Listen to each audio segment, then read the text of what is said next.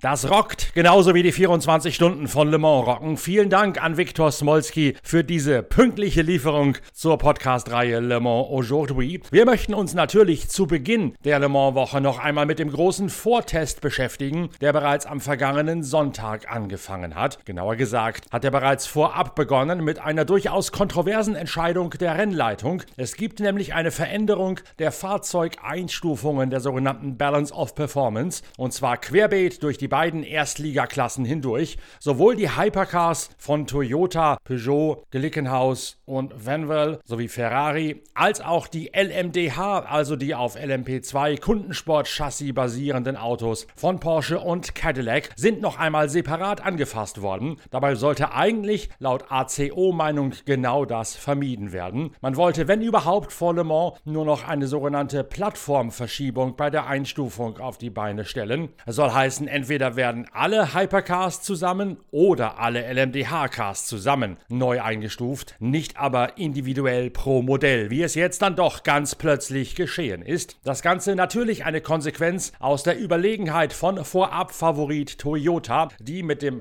am meisten ausgetesteten Hypercar und mit dem am besten eingespielten Team aufgetrumpft haben bei den ersten Rennen zur Sportwagen-Langstrecken-Weltmeisterschaft. Bei eben diesen ersten Rennen in Sebring, Portimao in Portugal und Spa in den belgischen Ardennen auf dem Hohen Fenn hat sich aber nicht nur eine Überlegenheit von Toyota herauskristallisiert, sondern auch gezeigt, dass die L M D H von Cadillac und ganz besonders von Porsche mit dem neuen neun sechs drei den Hypercars von Toyota und Ferrari deutlich hinterherhinken. Die Konsequenz jetzt eine wie Kai aus der Kiste kommende neue Einstufung für alle Modelle außer jene Hypercars von Glickenhaus und Vanwall, sprich von Doktor Colin Collis, die ohne Hybridantrieb daherkommen. Was heißt das Ganze jetzt en Detail? Toyota hat's am ärgsten erwischt. Die müssen siebenunddreißig Kilogramm Gewicht zuladen, dürfen dafür allerdings als Kompensation auch vier Megajoule mehr Energie pro Stint verbrennen. Trotzdem geht man davon aus, dass diese Gewichtszuladung von siebenunddreißig Kilogramm die kölschen Japaner zwischen einer und eins Komma sechs Sekunden auf der dreizehn Kilometer langen Rennstrecke, den Circuit de la Sarthe in Westfrankreich, kosten kann. Ferrari muss vierundzwanzig Kilogramm draufsatteln, Cadillac mit dem L M D H elf Kilogramm und selbst die Porsche neun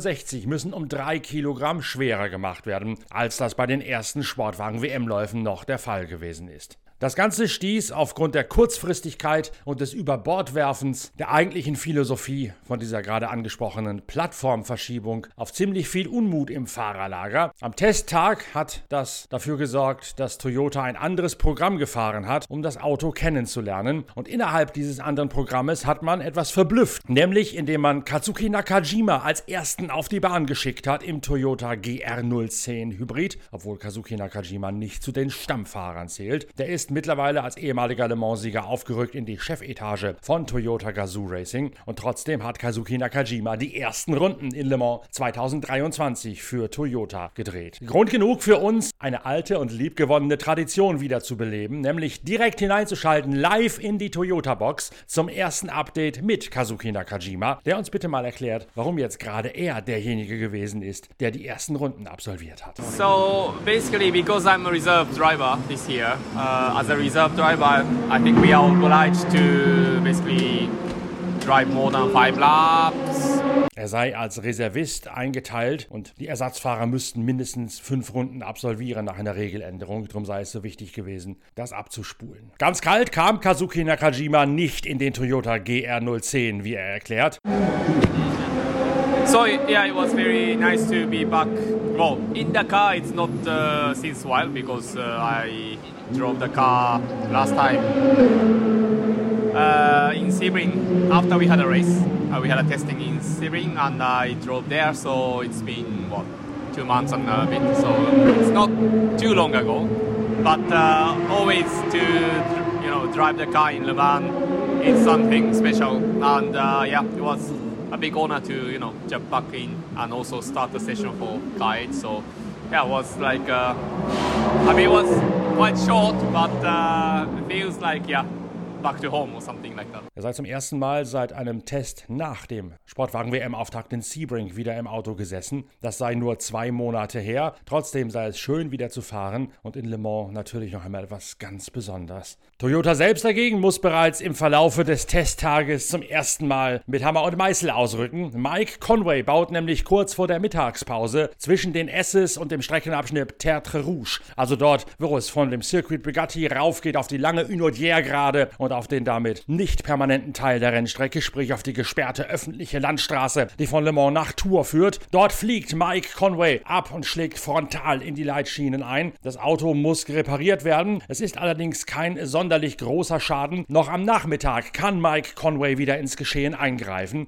Die Zeiten allerdings, die die Toyota den ganzen Tag über auf die Beine stellen, die reichen nicht an die absolute Bestzeit von Antonio Giovinazzi im Ferrari vierhundertneunundneunzig Hypercar heran. Giovinazzi beendet den Testtag als schnellster. Seine Zeit drei neunundzwanzig fünf null vier und damit ist er um null Komma eins vier vier Sekunden schneller als Laurens Fantor im Besten der Porsche neun sechs drei. Kamui Kobayashi im Toyota, den er von Mike Conway in repariertem Zustande übernimmt, kommt auf drei neunundzwanzig acht sieben zwei und ist damit drittschnellster. Wie diese Zeiten zu werten sind, das erklärt uns zunächst einmal Rob Leupen bei einer weiteren Schalte hinein, live in die Toyota-Box.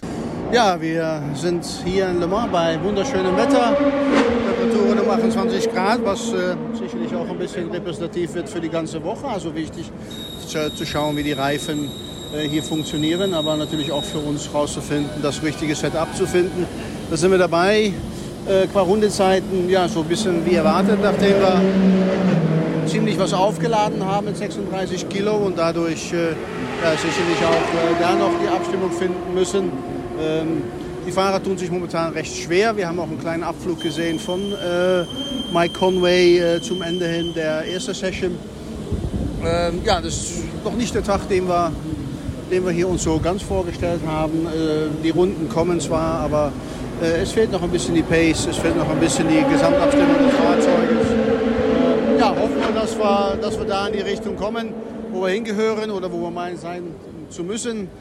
Da müssen wir mal abwarten, wie das ja, zum Ende der Session wird vielleicht, dass wir da noch eine kleine Simulation laufen lassen. Aber momentan boah, etwas bedrückt.